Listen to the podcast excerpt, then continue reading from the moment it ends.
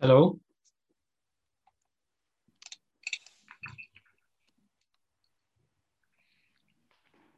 Hello. Hello? Can you hear me? Yes, I hear you very well. Thank you. Uh, nice to see you. We'll be uh, also uh, streaming on YouTube, uh, if that, that's okay with you. Uh, yeah, that should be okay. Uh, do you have any questions before we start? Um, I just just uh, asking um, the type of audience that we have, or um, also the uh, the time length, the time frame you you want me to talk about architecture. Uh, I, I don't know how how long do you have time to talk, but uh, uh, as it was suggested, I think one and a half hours. Is that okay Yeah. That's what I heard. Ninety minutes. Yeah. Yes, and uh, probably it's uh, late in your country now, so Yeah, It's almost dinner time. It's okay. uh, okay. So I I I I will um, uh, when I say we'll be uh, live, uh, I will try to introduce you. But if I miss something, you can add to it uh, if you want. Okay.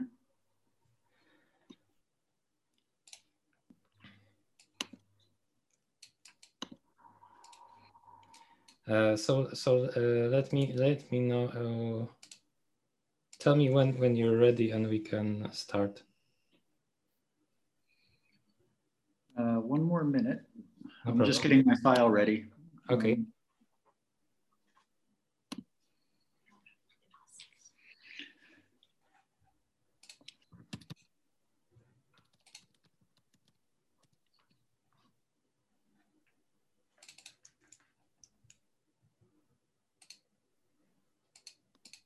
okay, I'm ready. Perfect. Uh, give me one second because uh, uh, will, will you do also presentation or yes? Yes, I will run with the presentation. Um, I can do it on share screen. Okay. I, I hope hope it's uh, it's okay. Uh, give me one second.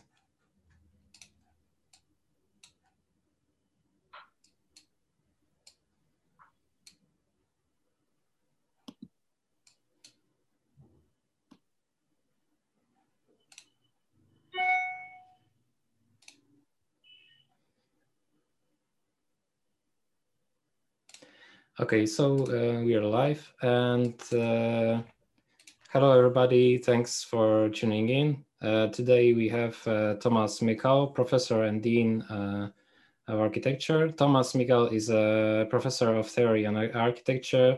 His lecture includes aspects of history of modern thought to decode and recode architectural theory, organization, and effects reconsidered as processes and tactics.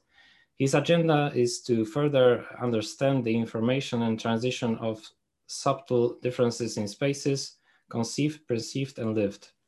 The frequent research methodology pursues an X-Files like investigation of spatial curiosities within everyday late modern, hypermodern life there, there are architectural conditions which uh, should be parsed and for indications of the presence of other systems and forces at play. They are analyzed primarily through media phi- philosophy and uh, critical theory methodologies to identify visible and invisible forces shaping species of spaces, shaping s- s- species of spaces. I think it's correct. And uh, I will say some of the pub- publications that you have done uh, and research projects that are selected. Uh, in 2019, Urban Prototyping and Everyday Life. 2019 to present, uh, Rise of Soft Machines, and publications such as uh, forthcoming Architectural Theory, What Comes After Transparency, editor, edited books with Wouter Van Acker, Architecture and Ugliness, Series in Architecture, Multiplicity and, and Landscape Arrays, GLAM architecture surfacing uh, desiring machines, magical and mediated transition, transitional urbanism in Lumpur, Manila, uh, nomad science, and mass customization for architecture doctorates. Uh, it was a conference. Um, so uh, thank you for being here with us. And uh, if you have anything to add, uh, I, I will, I, will, give you the mic now. Uh, you're muted now. All right. Um, thank you so much for that introduction. And uh, I'm very happy to uh, be here. Um, and hopefully people will find some of these uh, issues that we're looking at today to be of interest.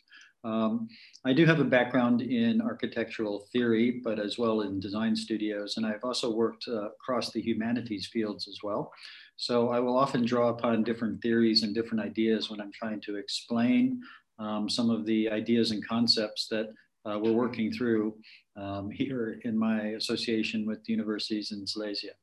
Um, so if it's okay, I'm going to just jump right in and uh, start the presentation.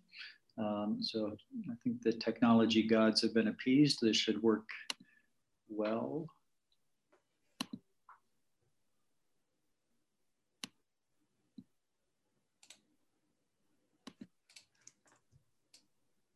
Okay, and we're in.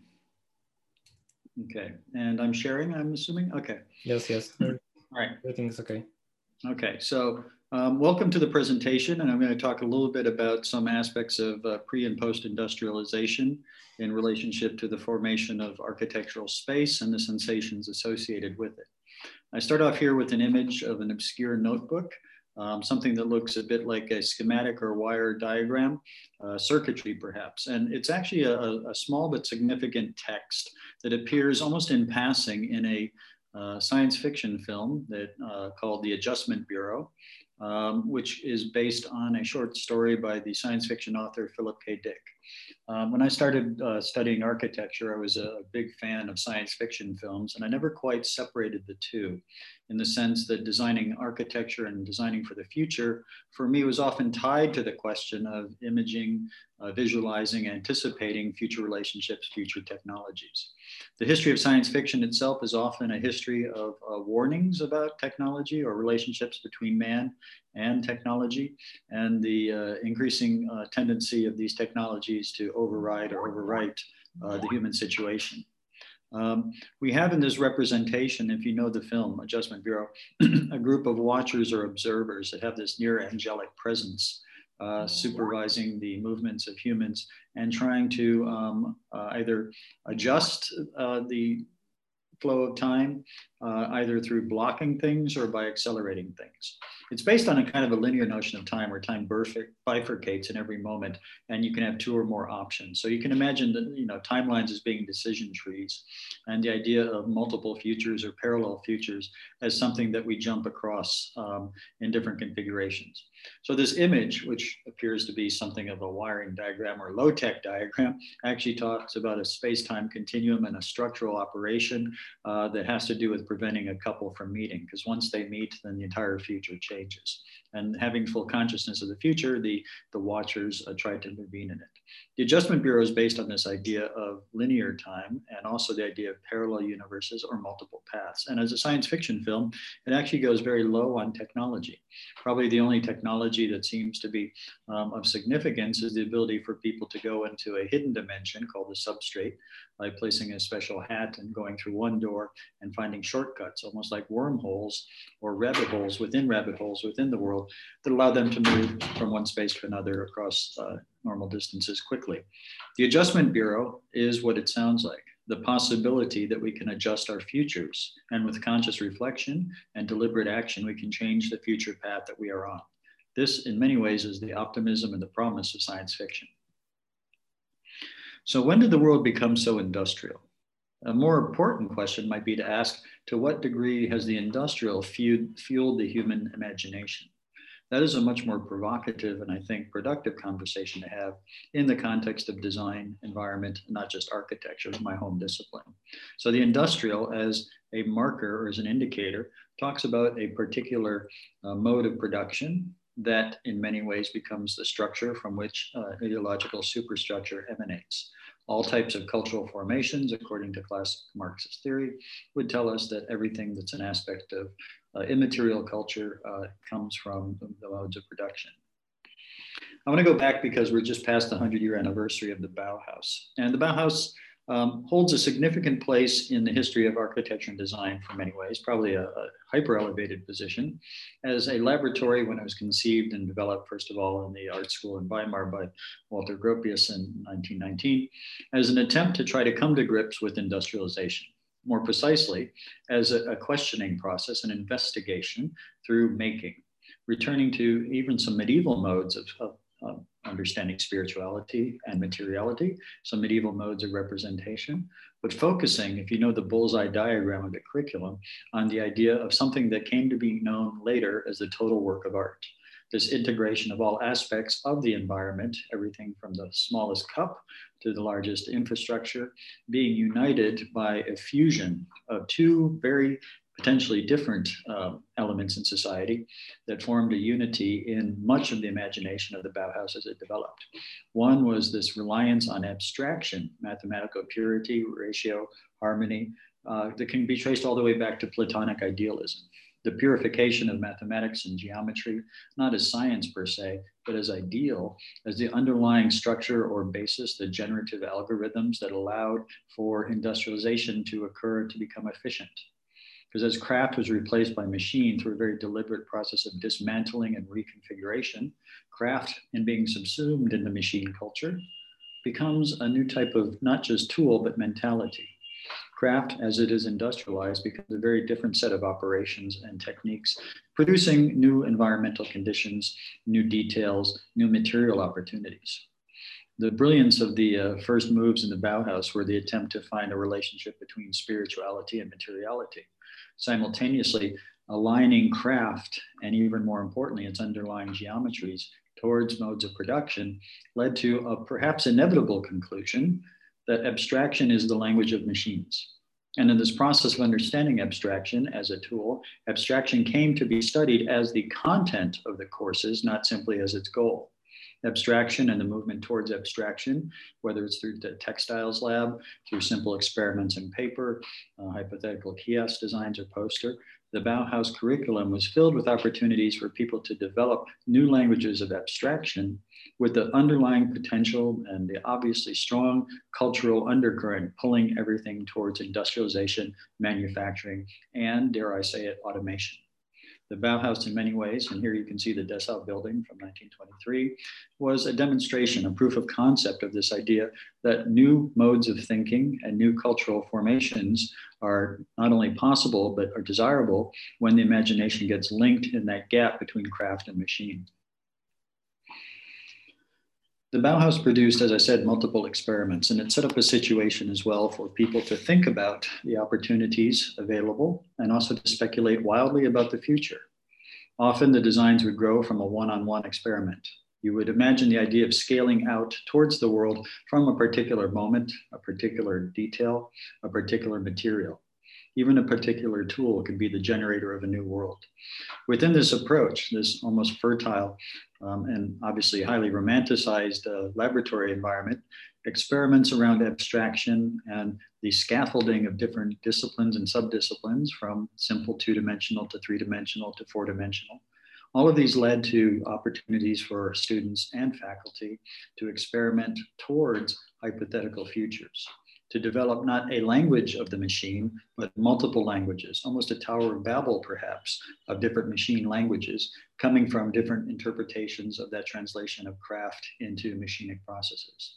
Abstraction became the guidance system, the tool, the criteria, and in many ways, the outcome of the experimentations that were done in the Bauhaus. And this is why I believe that the turn towards abstraction and pairing it with industrialization gave a powerful connection, almost a superpower to the designers who are able to now conceive of different scales of production as well as different scales of making. We also have to keep in mind that it wasn't always purely mathematical, purely rational. Their earliest experiments, run from Kandinsky to Klee, also uh, Johannes Itten in particular, brought to the bear the questions of the spiritual, the invisible electronic hum of the universe, Um, this is something that we know that even in the uh, later lectures was something that Gropius struggled with, a purely machinic world without this spiritual hum. The idea of a blank surface or blank plane without any sort of spiritual connotations, which is also an element in De Stijl elementarism, a world that empty and that, that quiet would probably be unlivable. So even in the realm of pure abstraction, there is room for the irrational, the imaginative, even enchantment. Developing a standard and developing a prototype became a powerful technique for design. In many ways, loose experimentation or the medieval heuristic of trial and error were refined and increasingly tempered by the possibility of handing parts of the processes over to machinic modes of production and to industry to disseminate and proliferate. As a consequence, many things that were often be desi- designed uh, were therefore increasingly decided. Design became something that was neither an art nor a science, but started to take on a very different set of methods and methodology, consistent with this idea of world transformation. The transformations were small at first, the relationship of the body to space, of the body to texture, of the uh, f- fundamental element like a piece of furniture and how that could create an environment within an environment are all things that are quite obvious now in retrospect, looking at the Bauhaus experimentation, when at the time, as I'm arguing, abstraction was the emerging language and also the emerging goal of this pedagogy. We can see in this case, uh, there's plenty of examples, surviving examples of some of the fundamental experiments using very simple forms, using a vocabulary of modern materials, uh, reduced and stripped down to their uh, absolute elementarist or, or singular um, topological configurations. Materiality became just one of many attributes you could ascribe to a construction, to an assemblage. It's a different mentality, obviously, than the medieval or even the Enlightenment period, where in the Bauhaus, materiality was a device amongst other devices that could be hot swappable or exchangeable with other materials within formal languages. The disseparation um, was quite explicit, I think, uh, to use the example of glass. Historically, glass was crafted and could only operate at a certain scale. It had a fragility to it. With the development of float glass and the ability to make great panes of glass windows, storefront windows, and other hypothetical glass structures became uh, imaginary then possible, then became commonplace. This is something, for example, Walter Benjamin in his Arcades projects uh, talks about excessively, that the development of one single technology produces a wider technicity, to use Stiegler's term, to describe this extension of one technology into the uh, intangible culture, the development of window shopping and the growth of a different type of uh, nomadic middle class, uh, all transformed urbanism from the idea of the storefront window. That story is well known, but also lesser known and underexamined is the use of transparency and translucency as fundamental material conditions and fundamental colors in many of the Bauhaus experiments, especially those studios that were done by Moholy-Nagy and others, where the idea of using light and light as a tool again, a very medieval or spiritual idea, gets transformed into a type of anticipation or premonition of what came to be known as mechanized seeing. This displacement of the eye into the machine and displacement of the machine's authoritarian or uh, architectural um, uh, judgment uh, device, um, the guidance mechanism that lenses and eyes give us in his later works and his photograms is abandoned entirely to different forms of composition. Short circuiting, as it were, the conventional process of designing, not to make things faster and cheaper, but to design things in such a way that the distance between the abstraction and the result are minimized.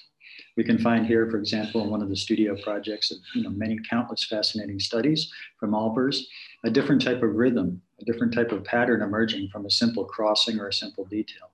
This is the idea topologically of scaling up from a one-to-one detail or from one intersection and turning it into a new fabric or a new world in many ways, this talks about a top down approach towards rethinking and restructuring the environment as it is uh, incorporating obviously the industrial anticipation, but also something of a utopian tendency. The purity of geometry we find in Plato and other idealist philosophers, the uh, uh, over reliance in, say, Cartesian thinking towards a geometric method gives rise to the possibility of this rational assemblage or rational construction that becomes a proliferation an endless extension of different uh, joints repeating and arraying themselves into self-similar or slightly differentiated patterns. And it's worthwhile to also look at Albers and his development of the color wheel in the context of this, that the photons of light and their frequency um, are very different than the, uh, the three axes used nowadays um, in the color wheel that he developed as a way of thinking about the possibility of even light itself being something that is infinitely arrayable and configurable as an environment building device. Something that, for example, when Marshall McLuhan says every light bulb creates its own environment is anticipated in uh, the post-war period um, of uh, media theory. So you can find traces of emergent media theory and post-industrialization even in the earliest of Bauhaus student experiments if you look closely. the modern world that was anticipated based on this was an interesting dialogue or debate, perhaps, between not just the ancients and the moderns recycled into studio politics, but more precisely the question of propriety. And I would say that as a, perhaps a reactionary uh, comment, um, having to do with industrialization. We know that in jokingly in architecture firms, we always say it takes just as much work to do a bad project as a good project. But in fact, the criteria, particularly the idea of performance criteria, tied into industrialization, tied into modes of manufacturing production, requires something like a prototyping system a trial and error system is probably not as efficient as something where there's more explicit criteria and then attempts to satisfy those criteria and then evaluating and testing them. So perhaps there was some rational way to bring all of these things together that involves something other than a Bauhaus pedagogy or Bauhaus methodology. But we have to admire, in particularly the furniture designs, all of these amazing and uh, sensuous and captivating uh, options that came out of this permutation of different possibilities. There are an infinite number of possible chairs that all emanate in the Platonic model from the idea of a universal chairness. And yet at the same time, the uniqueness of each chair also talks about that shared typology, that shared uh, uh, morphology perhaps of its constituent parts. And the chairs themselves also, as they are developed and refined over time, start to speak in a world that's perhaps even more explicitly phenomenological the anticipation of seating, the situation of repose of the body, the slight shifting of the relationships between the muscles and the body mass in the flexibility or the rigidity of the different details. The design of a chair, in many ways, is a polemic that is similar to the uh, pavilion in being an essay form of architecture. The chair and the chair tectonics are the most minimal and the most abstracted version of the larger question of industrial production of everything in the environment. And so chair design in particular is a worthwhile area to investigate in terms of the design processes that are being developed in the Bauhaus, in their anticipation of the body occupying them, in their anticipation of the eye evaluating and judging them, and also in their ability to anticipate modes of production and increasingly efficiencies coming through scale and practice. Let's jump ahead and uh, talk a little bit about my hometown here, if we could.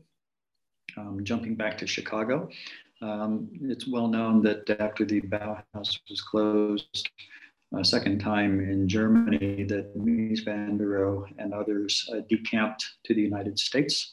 Um, and it was the city of Chicago where something like a new Bauhaus was formed um, in an existing, somewhat industrial working class city, a city that was explicitly modern, having been rebuilt after the Great Fire in the 1870s.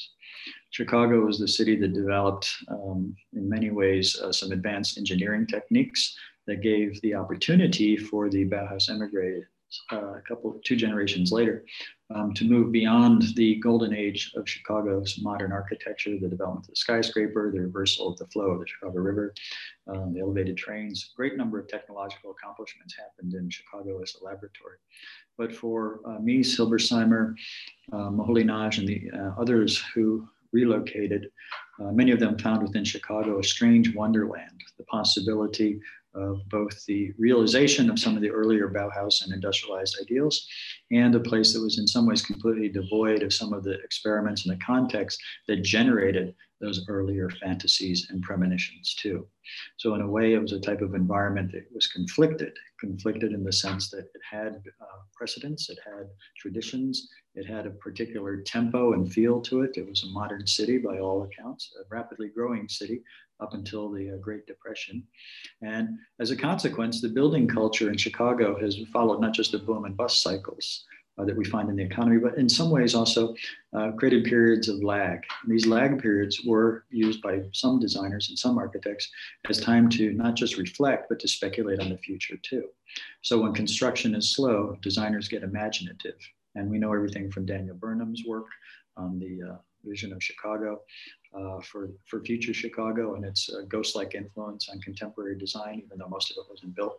We can also think of Mies's vision of a modernized Chicago and the small instances and moments and uh, tactical insertions of uh, some significant projects and works by Mies and uh, a larger number of insertions by his former students and admirers uh, created an aesthetic all its own um, in Chicago, the stripped down minimalism.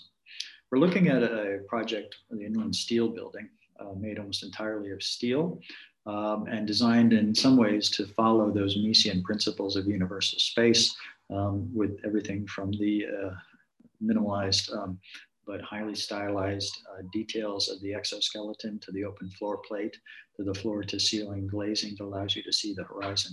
Many of the techniques um, that were pioneered in Mies's approach towards post-war industrialized architecture find a new language here in this uh, contemporary uh, reinterpretation of that. It's one of the larger buildings, I think one of the first tall office buildings built um, after World War II. This image is a little bit blurry, but it's a, a vintage uh, representation of the fundamental challenge of design. And that is working from that one-to-one scale and thinking in real time and at, uh, re real uh, scale uh, and anticipating future types of construction. The efficiency comes from the repetition. And we know that repetition itself is a very powerful tool in the hands of designer, almost a default methodology in industrialization. This repetition of things in a series that doesn't tolerate difference, that anticipates uh, endlessness, uh, repetition when it shows up in serialism in music, for example, or the repetition that teaches us how to memorize and learn things and is an important part of ritual. Repetition in many ways is a foundational component of automation. And you could even say in, in the surrealist mode as a type of automatism, a kind of walking um, on uh, autopilot or producing and manufacturing ad nauseum uh, from those original decisions. So in many ways, like making a film script, an architectural drawing becomes a type of imaginary site or imaginary scene where all of the dramas and all of the tensions play themselves out in the process of drafting or drawing or constructing, uh, hypothetically, the three-dimensional joints. And then once that joint is designed and resolved, it becomes arrayed and proliferated throughout the three-dimensional volume to form something like the skeletal joints or skeletal connections for uh, the building. This approach, which obviously you can see in a lot of modern architects who are following the Miesian approach, starts with that one-to-one detail, grows into a repetitive system, and that repetitive system becomes a built abstraction. You can see, for example, in the uh, schematic floor plan here for the steel building, um, there's no internal structure. There's a clear diagrammatic separation between space that is service space and space that is leasable square footage. And as you can see there, the diagrammatic purity follows from this idea of the grid something almost basilica-like in its simplicity and its use of ribs on the exterior, uh, the compactness of the core and its diagrammatic separation, its non-ceremonial location, neither at the ends nor in the middle, but just off of the center, tells us also about this move away from hierarchy and a fondness for L-shaped spaces that create a type of rotation and axial intersections that are soft, fuzzy, and loose. This is a type of very pristine geometry and a highly engineered building at the time that creates a hypothetically flexible, nondescript, and uh, mono or non-functionalist space. It is a space that could be quite generic and subdivided and used in a variety of ways. So we have there this interesting contrast of a skin taking on a very different characteristic characterization than say this internal space. It's like a body without organs where there's just this free floating movement of different particles of light, pollen, um, and all of the functional opportunities occur in an environment that, at least in its raw state here, is unscripted and unchoreographed. It is a generic architecture on the inside and a hyper-specified skeletal system or skin condition on the outside, something like a high performance vehicle with no internal uh, seating or configurations. Now the office itself would actually be used in a very different way than we see in this diagrammatically pure plan. The office itself is actually a focusing environment. It's a place to sit Here you can see one of the architecture firms taking advantage of the open span, the dropped ceiling, one of the signifiers of corporate America, um, as a relentless grid, almost like a different type of landscape up above, uh, creates these situations, these environments where the spatial compression is being created horizontally in a building that's got a vertical expression of its structure. This is something we can find again as a three-dimensional joinery system going back to the earliest Bauhaus experiments. And this uh, uh, I guess, not just acknowledgement, but almost this enthrallment um, with automation, with industrialization, with abstraction, gives rise to these incredibly pristine environments that are designed to high degrees of precision to produce not just aesthetic effects, but to create an environment that, you know, nowadays would be considered to be something like a clean space, a space that is devoid of disruption, difference, of contest, of conflict, or any sort of interruption.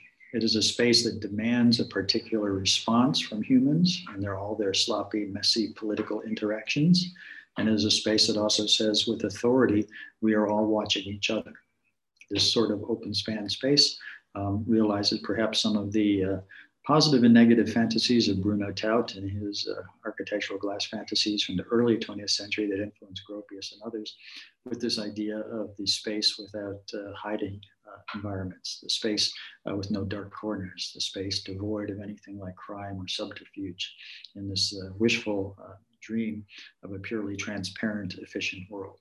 You can see how that approach towards modernity, in particular corporate modernism and bureaucratization in the late 20th century, um, transfigured not just the environments where architects work, but transfigured their understanding of their place in the firm and the firms themselves as they become more corporate, subdivide into different departments, and mimic and take on the characteristics of other types of corporations. All of this is anticipated, I would argue, in those first moves of pairing abstraction with industrialization in the Bauhaus. There's a contemporary shot of the interior showing you how things have changed and not changed from some of the uh, Bauhaus aspirations of the uh, environmental integration of the different arts. Let's jump uh, biographically to another part of the world, uh, Florida. Um, this is the uh, House of the Future. Uh, I believe this is the California one, although there's a second Disney World that was built um, in Florida, uh, which is the one I used to go to as a small child all the time. And uh, this is a design of a house of the future that is made pretty much out of plastic, a fantasy material back then as well, uh, roughly uh, contemporaneous with the inland steel building, but obviously not in an urban environment and obviously not uh, burdened with the uh, expectations of the legacies of a, I guess, historically informed modernity. Here we have the idea of something almost uh, moving the other direction towards a media theory, a television driven culture um, based on advertisement, lifestyle, and uh, rapid consumption as opposed to rapid production techniques. The House of Tomorrow, if we look at the interior, has both a, a interesting retro feel, but also a strong acknowledgement of that uh, not the mid-century modern aesthetic per se, but that total work of art environmental approach where different elements of the interior are brought together compositionally to create a continuous space. The smooth space or the space with minimal turbulence is a parallel, not identical, but a parallel to that Miesian space that we saw being articulated in a lot of the works of Chicago, where one seating area, one working area, the television area, all of the different discrete little micro programmings you would have in a building of a domestic scale get brought together in a way that is neither domestic nor is it managerial. There's a different type of space hovering somewhere between, I would argue, and composed of different modular elements, a combination of different components and materials with plastic and plastic type reproductions of other uh, materials, particularly textiles, uh, creating this uh, environment that anticipates and operates also in resonance with the space age.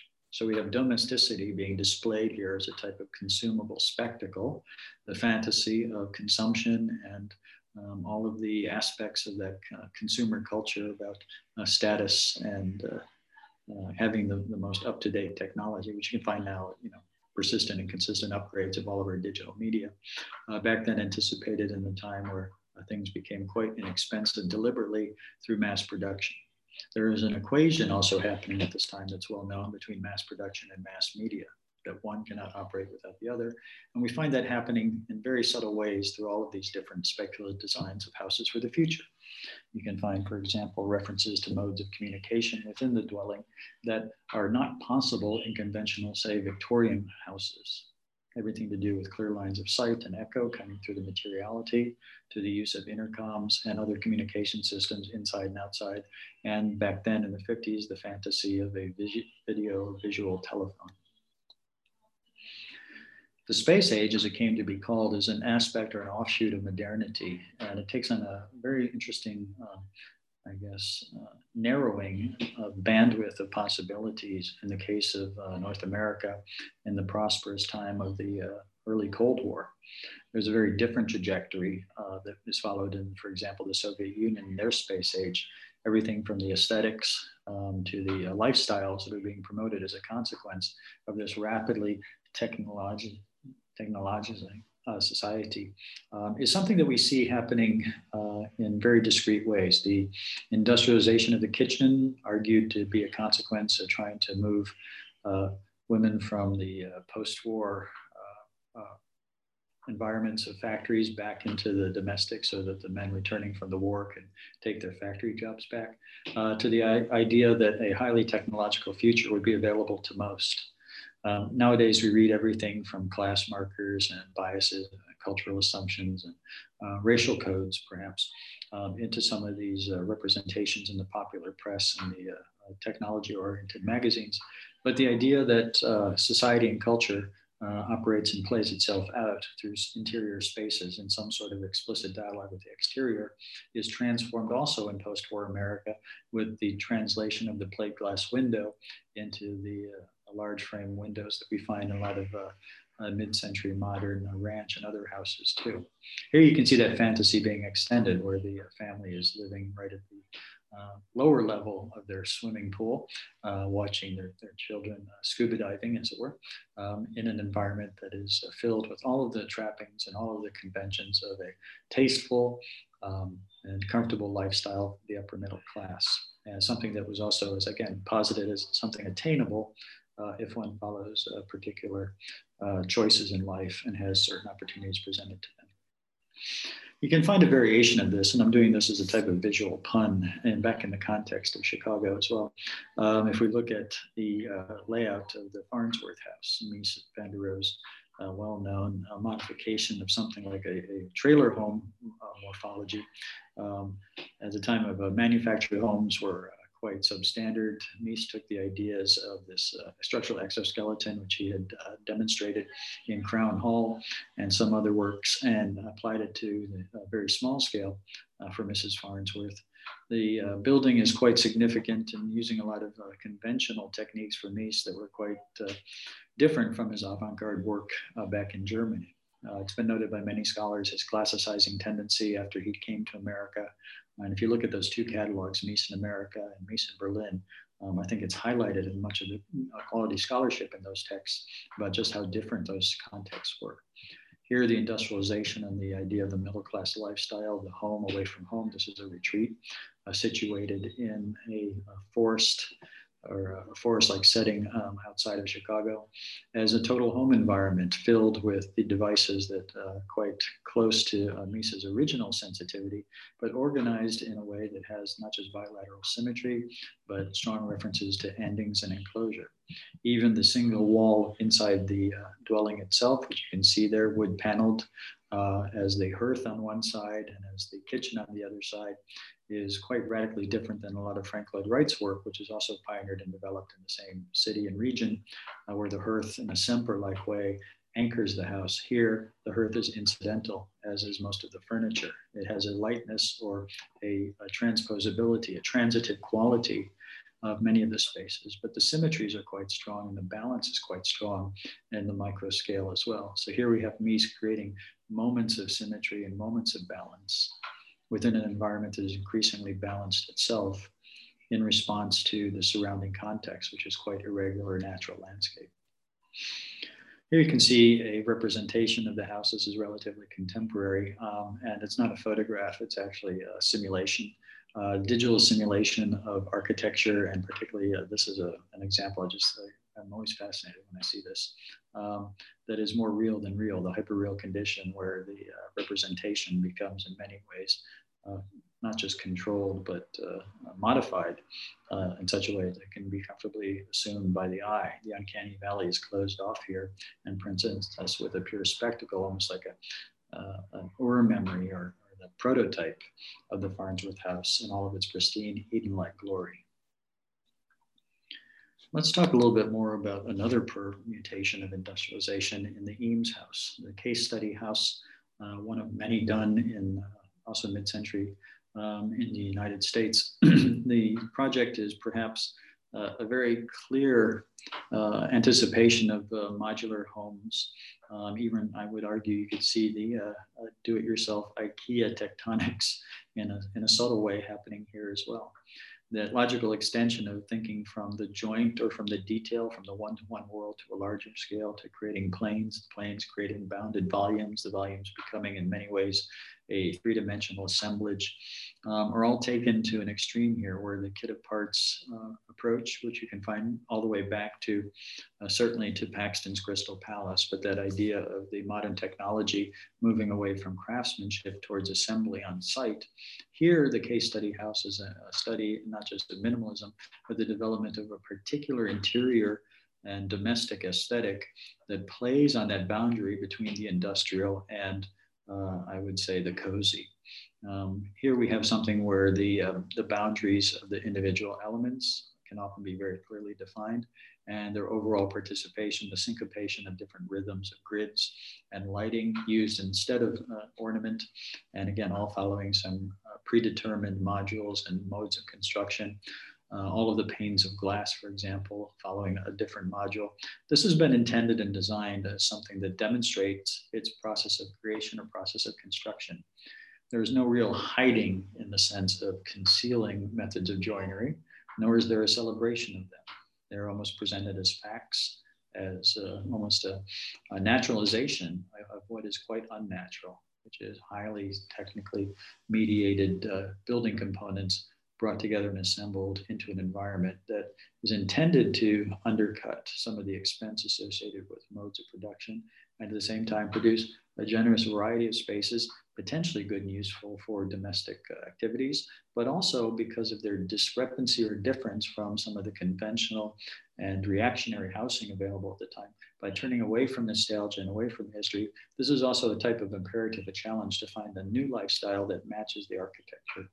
Much of what happens in the case study house here each of these elements probably has a genealogy that can be traced back to the early 20th century or earlier.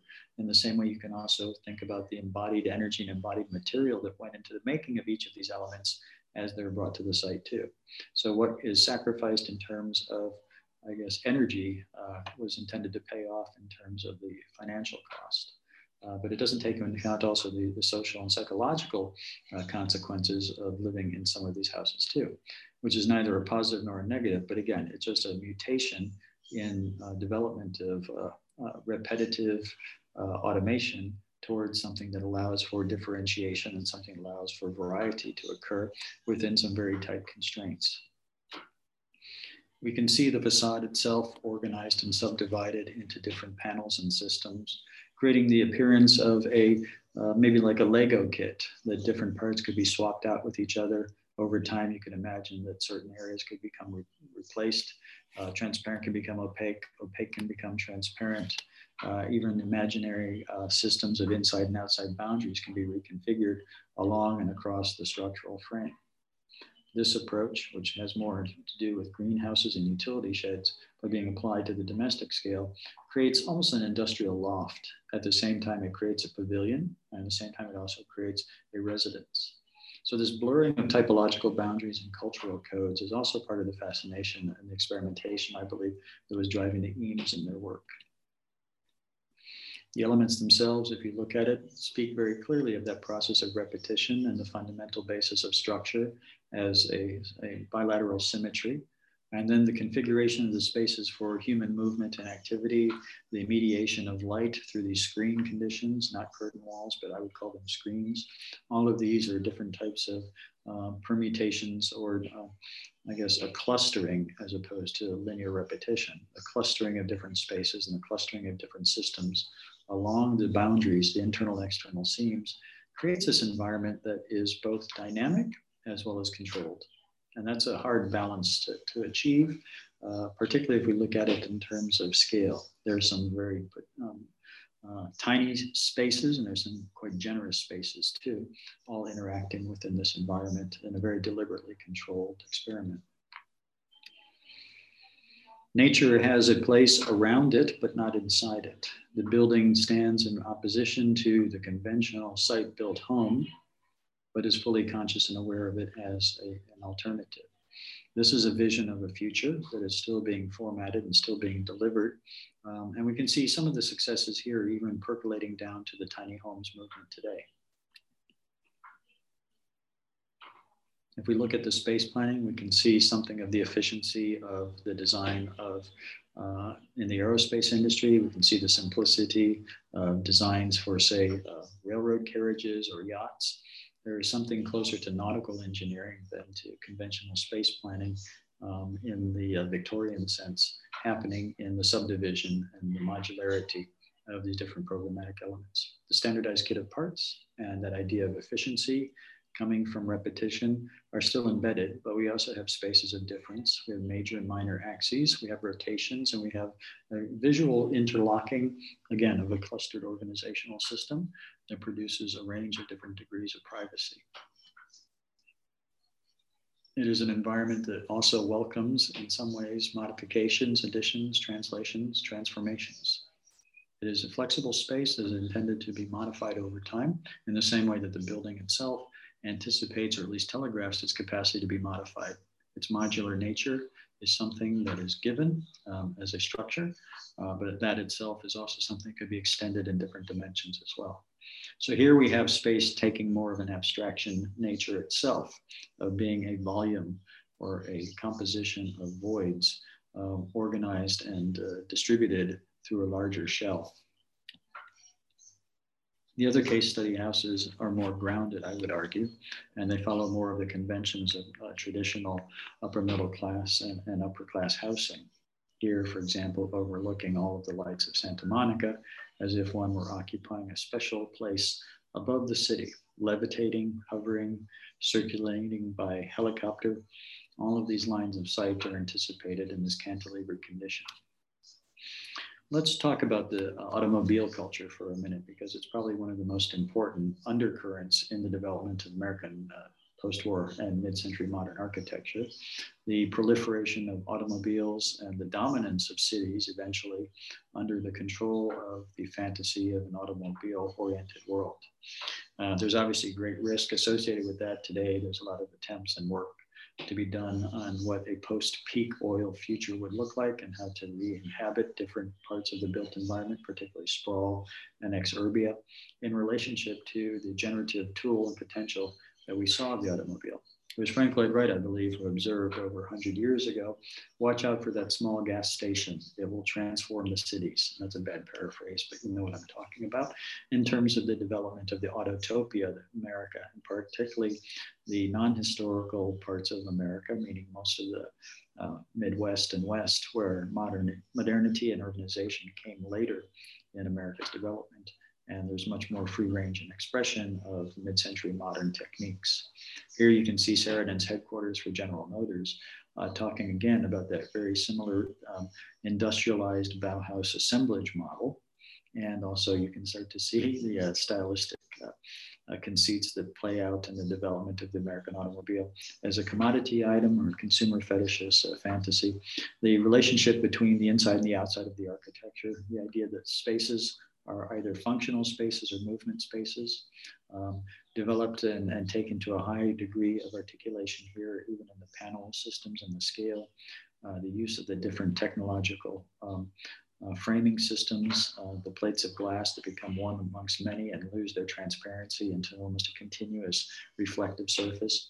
All of these are techniques we find in modern architecture being refined and elaborated and proliferated to the point where glass itself becomes just some indexical reference to transparency and doesn't offer transparency in its proper sense, at least through the depths of the layers of glass buildings let's look to this return to this aesthetic and you can start to see particularly in the Ezra Stoller photographs which are most of the black and white ones I'm using um, the treatment of lighting and contrast to create this almost uniform hygienic space uh, perhaps like the uh, end sequence in uh, uh Kubrick's 2001, showing this radiated and uh, illuminated uh, utopian world um, where the fantasies of mathematical idealism and purity, technological automobile driven utopias, um, all fused together into something that is both a everyday reality and a type of a very, very deeply entrenched fantasy for many it is very typical to think of our spaces. And here you can see this is a designer showroom uh, showing more about how you design than actually design production.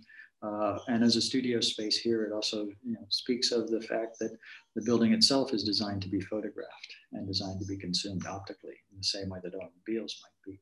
They anticipate optically the haptic touch, the haptic uh, gesture, um, and the types of abstractions that get built into the automobile are in this case somewhat concealed, whereas in architecture they're made manifest and left at the surface as a clear reference in that modernist technique of revealing the process of making. When you replace craftsmanship with assembly, and by placing the surfaces in an unadorned or uncovered way, it calls attention to how the thing was put together.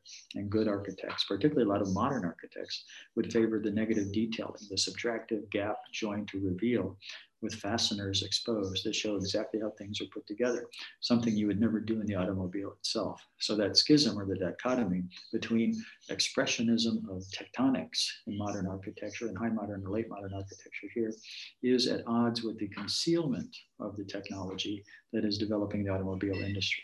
They are not in alignment in this case, and that tension between them is quite explicit, particularly in these photographs doesn't always matter in terms of the shape of a building.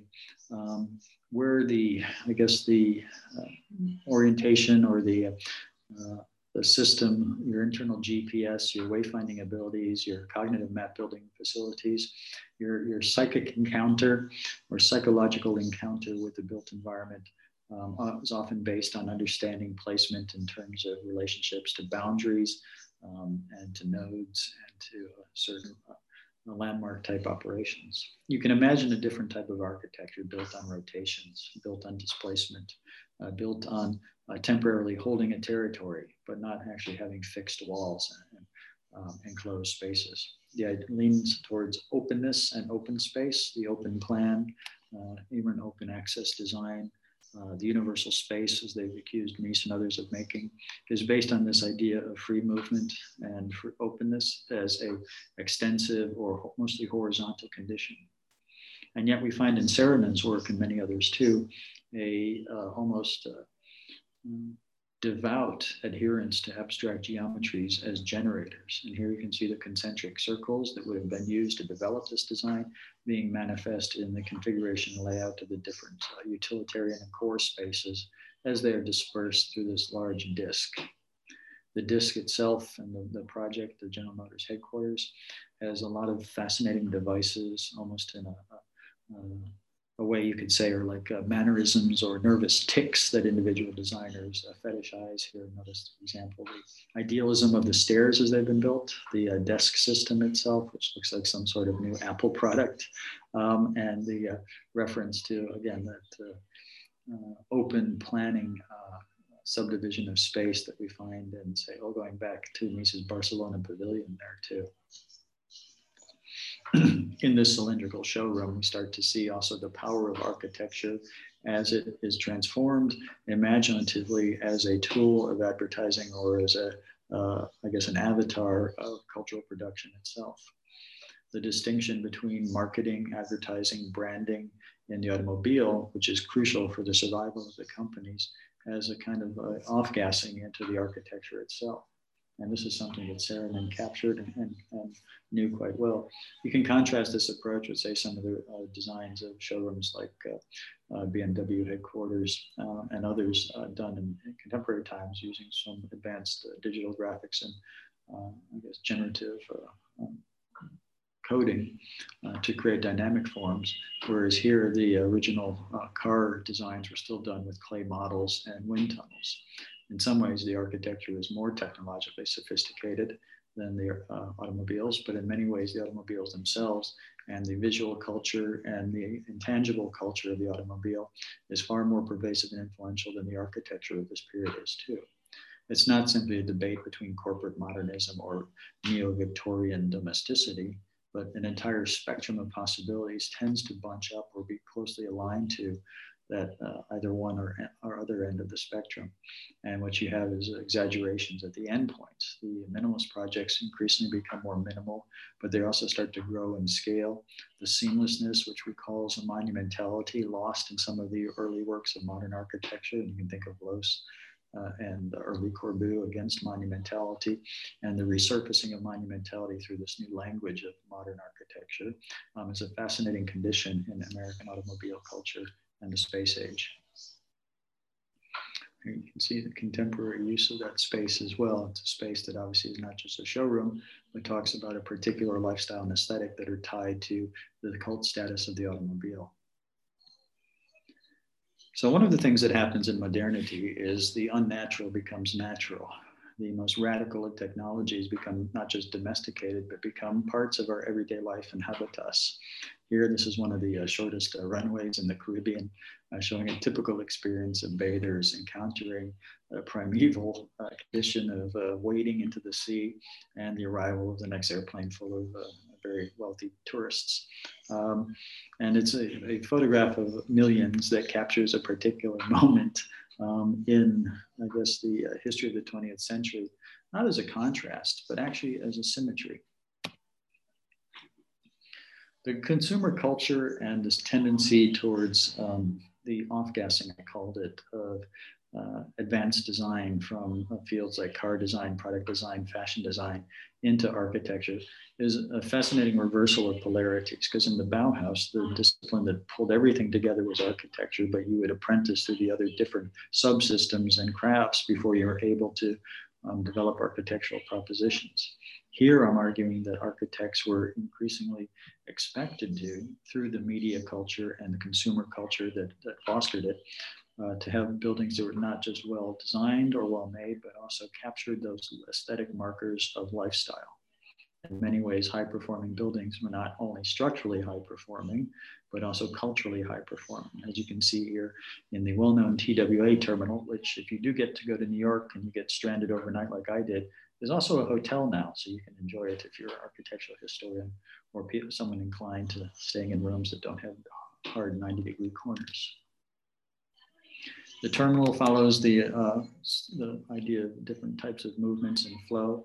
It's got a particular geometry, I think, that is uh, uh, uh captivating as well as it's uh, difficult to reproduce. It was developed and intended to be built out of concrete, but to mimic the flights of birds, airfoils that obviously work on the a, lift and drag coefficient that the architecture didn't really have to achieve. Um, and it also has that sense of openness to it. Also, there's a bunch of encounter spaces created through the um, regular but non-orthogonal geometries. In some ways, it's very much like a large habitat uh, with smaller habitats designed within it based on different types of lines of sight and movement systems. It also, like Mies's later work, has a classical symmetry to it, strong ends, strong thresholds, uh, balance between uh, opposites. If we look at the drawings themselves, we can admire them for their uh, draftsmanship. We can also admire the uh, thinking that would go behind the iterative process that would take us to this sort of conclusion is a type of architecture that is inherently three dimensional that resists any sort of precise capture in two dimensions. And that is part of its appeal and charm and also the level of difficulty. It is said that mannerism arose by many art historians after the perfection of the rules of the Renaissance, not out of boredom or fatigue, but in an attempt to move things to a higher level of difficulty. And we can see that happening here when many of the uh, avatars and many of the tells and devices we associate with uh, mid-century modern architecture are taken to a higher level of performance expectation. The curvatures, the alignments, the displacements, the intersection of different systems, all of these move beyond conventional gridded orthogonal systems into very well thought out and three-dimensional biomorphic forms loosely informed by natural analogy, but also informed by the highly artificial nature of the aerospace industry and particularly its fuselage cultures.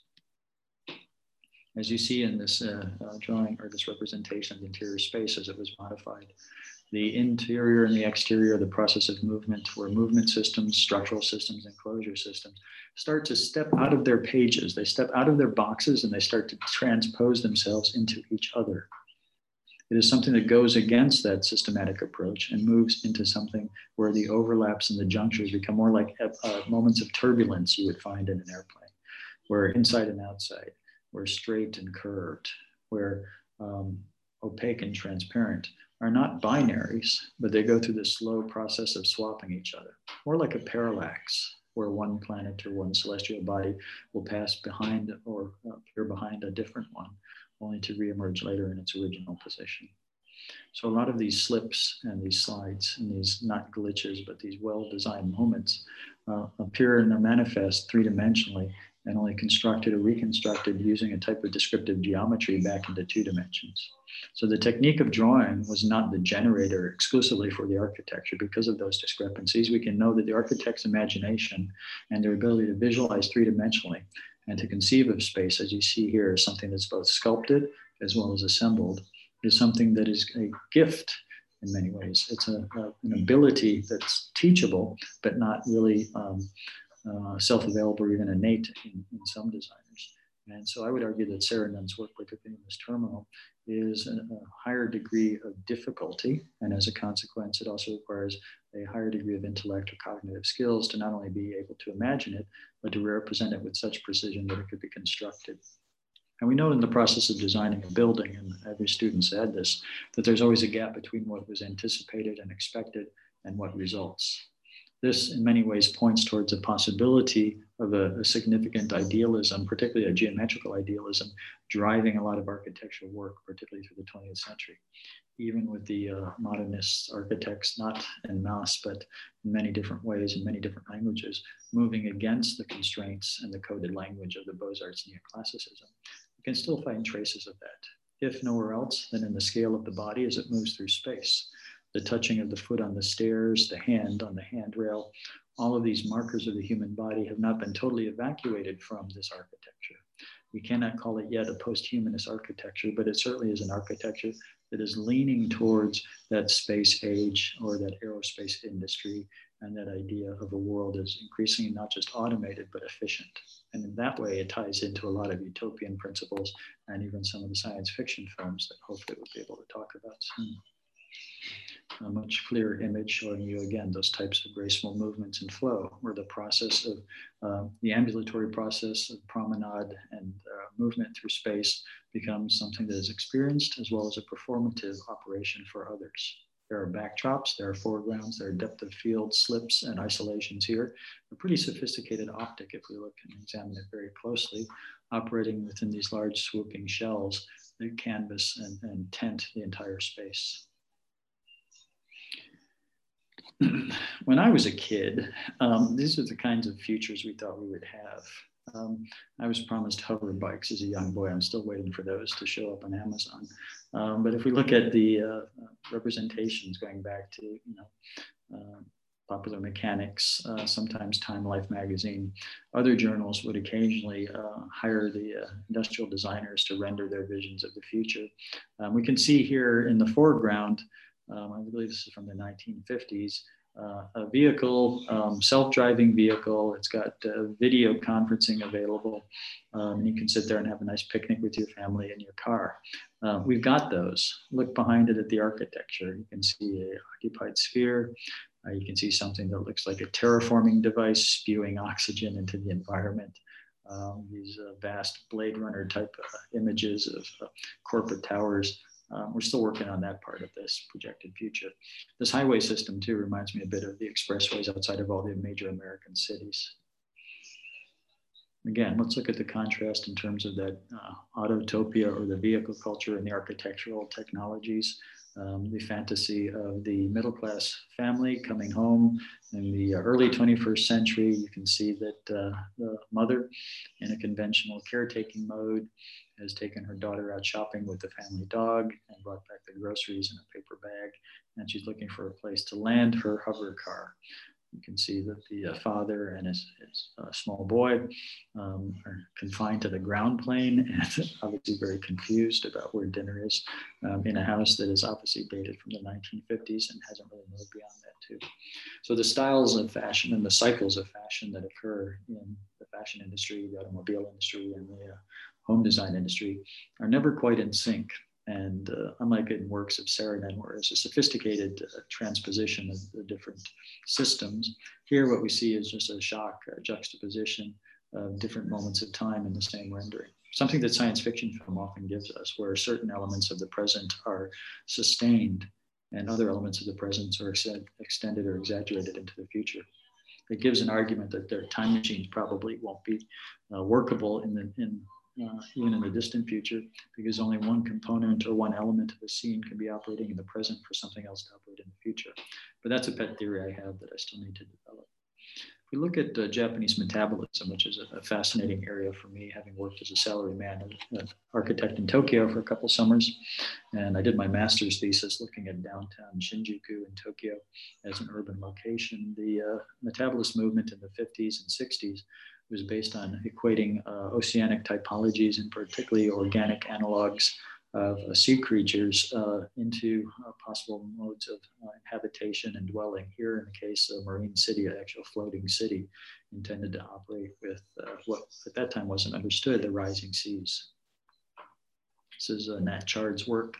I believe it's his PhD by project from the UCL Bartlett, where he developed a, a series of studies through model form and it's the idea that you can do design research not simply by uh, drawing or by text, but also think about prototyping and working through a bunch of the other forms, including some detritus and recycled pieces. This is a favorite technique I have, and then perhaps in a different lecture, I'll show people some of the studio work we've done, where most of the modeling that we've done has been done primarily as the testing and the prototyping of the ideas that only are secondarily manifest in the compositions, conceptual models, and the creative acts of assemblage uh, to give rise to these urban propositions. The films that were perhaps the most, um, I guess, uh, interesting to me as a, a small child um, were the films that pointed towards other worlds and things different than um, the comfort of middle class American suburbia during the uh, late space age. Blade Runner was one of the first to actually uh, cause me to uh, um, changed my understanding of the world. After I saw this movie in a movie theater and walked out to a big empty parking lot, I decided at that point I was going to look for places that were more like Blade Runner to live. And that led me on a lifetime itinerary, moving to places like Tokyo, Shanghai, Auckland, um, a variety of other cities too, um, and currently here in Delhi, India, um, all in a search for these highly saturated, high density environments where we have certain forces of the future, uh, but also certain retroactive visions of the future appearing in a nostalgic sense. So this condition, uh, this environment doesn't follow from that mid-century logic. It represents a, a, period in the 80s and 90s where science fiction films turned dark at the end of the uh, Cold War as it became overheated um, and the development of a globalized economy, which started to create moments of financial insecurity and destabilization. It's like the acceleration of the different forces at play once they were let loose and abandoned the modernist fantasy of a utopian closure, a teleological end. Uh, once utopia became foreclosed or unavailable, the dystopian took on a particularly not just sinister and menacing, but pervasive aspect in the films of this period just a quick flash of uh, some film stills from the left on uh, Blade Runner.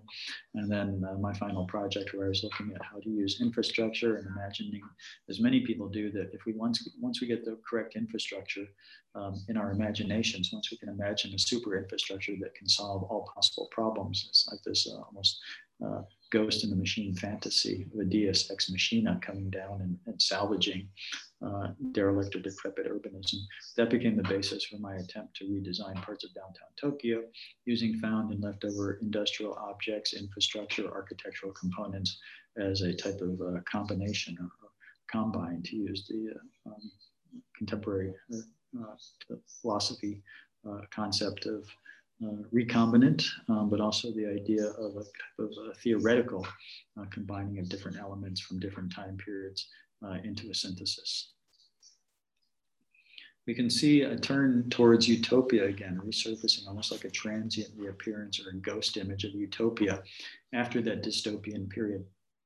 Increasingly, the utopias of the uh, science fiction films and film in general, pointing towards the future, start to look more and more like um, uh, the high tech architecture that was developed in the period before the dystopian 80s and 90s. It's an after image it's a not a pure expression of some of the things that we saw in the works of Saarinen or SOM or even Mies or the Bauhaus. But in many ways, it's a type of apparition, um, not a premonition of a future, but a nostalgic recall of the purity of, of the past resurfacing as technological mediation of the present.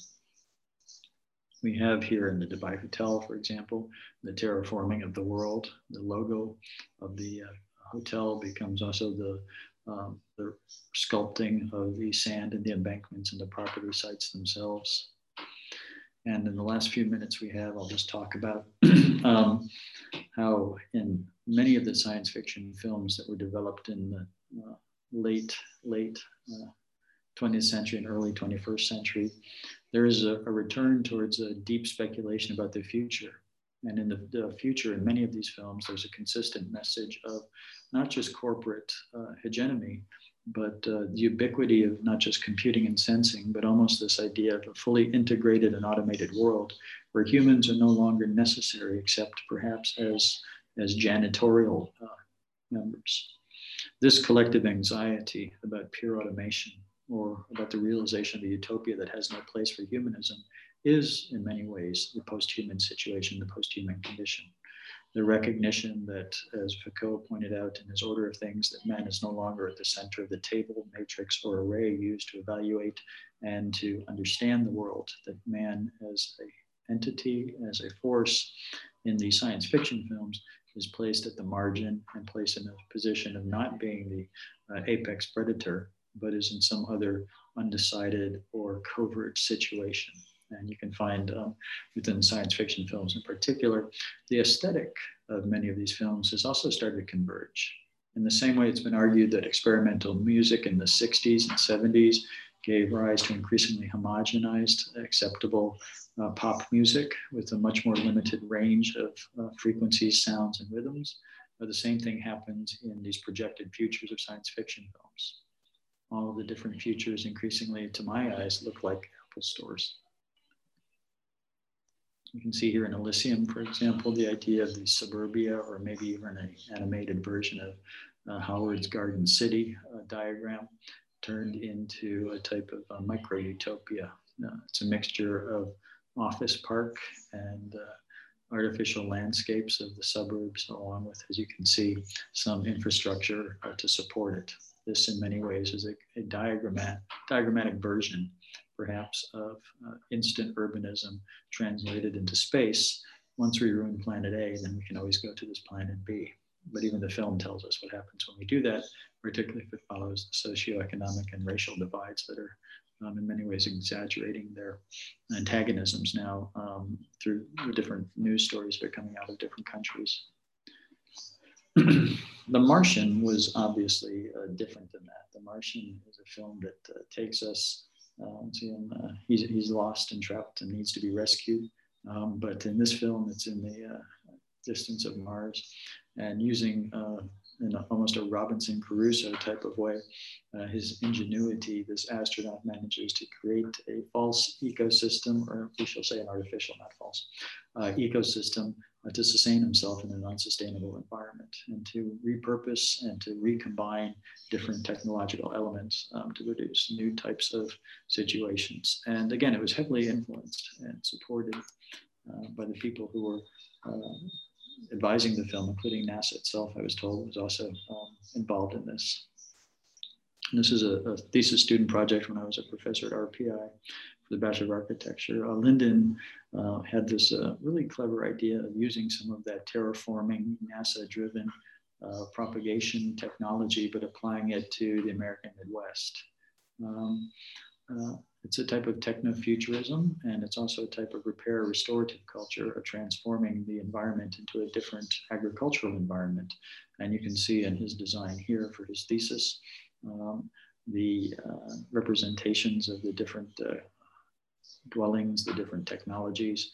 Again, following a particular, um, I guess, construction logic and aesthetic you would find in the Japanese metabolist movement, um, also in the uh, different types of uh, post Blade Runner science fiction too, brought to bear on a real site in real time. So this is the idea of a future science or science fiction being turned into contemporary speculative design, which I think is a, a very uh, helpful way to approach solving wicked problems when there's no clear pathway forward in terms of design solutions. Sometimes instead of problem solving, the good designers will actually do problem finding. And if you do that process of reframing, as Kees Dorst describes it in his book, this process of reframing from uh, problem solving to problem finding opens up the opportunity even looking at alternative futures and alternative presents. And that takes us back to our first image and the Film Adjustment Bureau, where at any point in time, and it sounds quite existentialist, you can choose to take one of many paths. And by doing so, you set into play a whole bunch of other operations that are um, not inevitable, but are irreversible. And in many ways, this is the multi-track model of temporality and time that sometimes leads us into loops and coils and circuits, but I think is actually a constituent part of the post-human condition. And the research I'm doing now has to do with everything from how we conceive, perceive, and live in these post-human spatial circuits, but what place architecture and the conventional techniques of ultra-minimalist architecture have to play in the development of this post-humanist world. And with that, I will end my formal presentation. Thank you.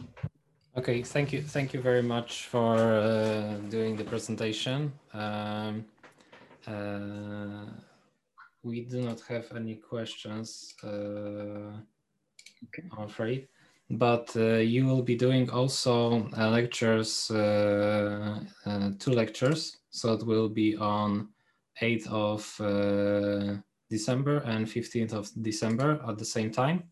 All right. And uh, could you could you tell us uh, what the lectures will be about, if you know now, maybe? I do.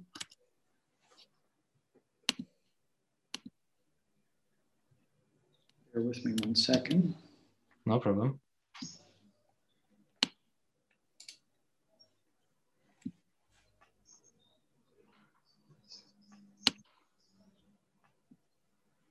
The next one will be about um, secret gardens and multiple ecologies.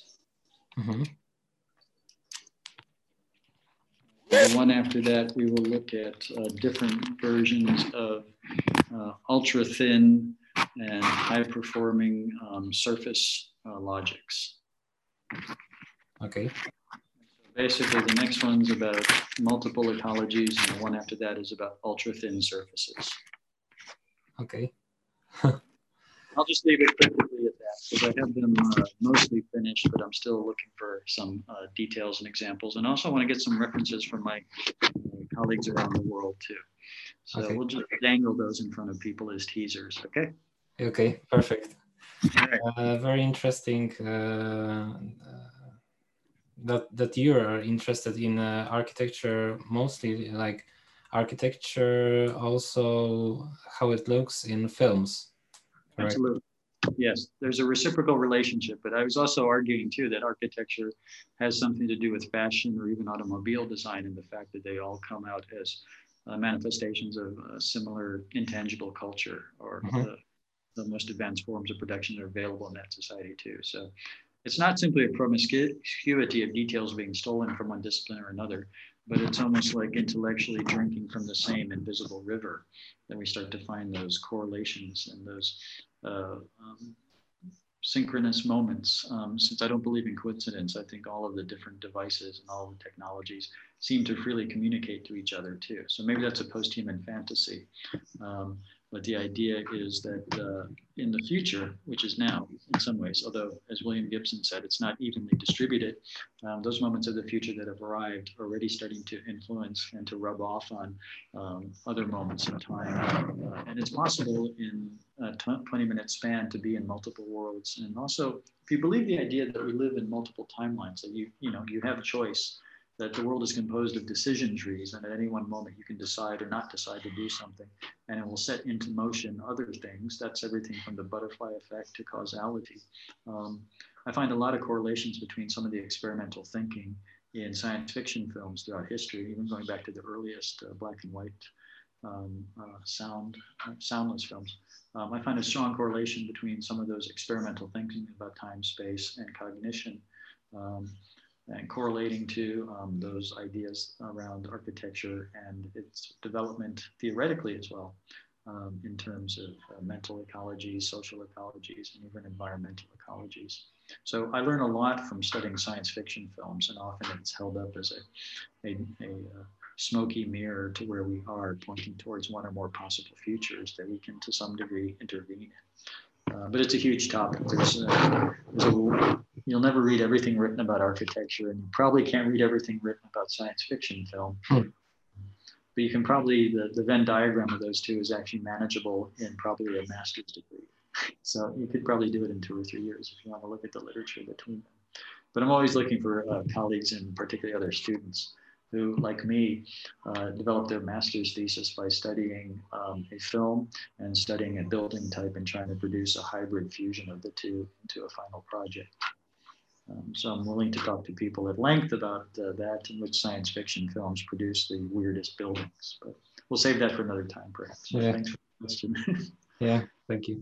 All right. Uh, so we're going to end. I'm, I'm just uh, uh, wanted just to say that uh, when you showed uh, Bauhaus and uh, uh, these buildings related with cars, yeah, I also thought about drawings of Syd Mead.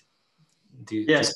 Yes. The Mead, yeah, a master. he, he he knew a lot more about design history than people give him credit for. But yeah, his his, his there's a published sketchbook uh, by Syd Mead that was on most of our desks when we were undergraduate students. So the rendering techniques we were being taught in architecture school seemed too old fashioned. So we all turned to Syd Mead. It's quick to yeah. yeah. Yeah. No, good catch. yeah, because uh, his works are uh, like a uh, huge uh, correlation between uh, the design of the car, the the culture around it, and the architecture. There's also yeah. car related. Environment. Yeah, absolutely. Yeah, I think that's right. And as we, some people may know that he was the uh, designer for all of the stage sets and the storyboards. Uh, no, I think Ridley Scott did his own storyboards, but he he was the uh, uh, concept designer for the film Blade Runner. And so um, it's pervasive there. And for me, that was a foundational film that changed my understanding of the uh, scale and, rate of temporal change in the world. Yeah. Right. I think we're out of time and I should let everyone go. All right. No problem. All right. Take care. Okay. Thank you very much and see you next time. All right. My pleasure. Good night, everyone. Bye bye. Dziękuję wszystkim za oglądanie dzisiejszego e, streama na żywo z Tomasem Mikalem. Bardzo interesujące rzeczy. Rozmawialiśmy dzisiaj na temat Bauhausu, e, historii Bauhausu, e, czyli po początkach. Według mnie to są takie momenty, kiedy jakby też są związane mocno z, z tym, co się dzieje teraz, czyli na przykład mamy e, iPhony wszędzie teraz, urządzenia Apple'a i jak one duży wpływ e, robią na właśnie archi, nie architekturę, tylko nasze wszystkie rzeczy, które używamy. No i właśnie tak naprawdę właśnie designerzy Apple'a wzorują się na osobach, które żyły w Bauhausie też. Także jeśli nie wiecie, no to bardzo interesujące rzeczy. A Blade Runner? Blade Runner to mamy właśnie w tym momencie e, całą dystopię, czyli to takie mega miasta, które tworzą nam e, takie wizje, jak na przykład e, gra, która za niedługo ma wyjść, czyli Cyberpunk 2077, która też opiera się na według mnie takim dystopijnym mieście. No nic, no to e, dziękuję wszystkim za oglądanie e, dzisiejszego e, streamu i do zobaczenia 8 e, grudnia i potem jeszcze tydzień później, czyli w tym tygodniu co wtorek o godzinie 14. Oczywiście możecie to też obejrzeć, posłuchać w podcaście Grupa Interfaces, jak i na YouTubie Grupa Interfaces. Także dziękuję wszystkim i do zobaczenia. Pozdrawiam serdecznie. Tomek, Grupa Interfaces.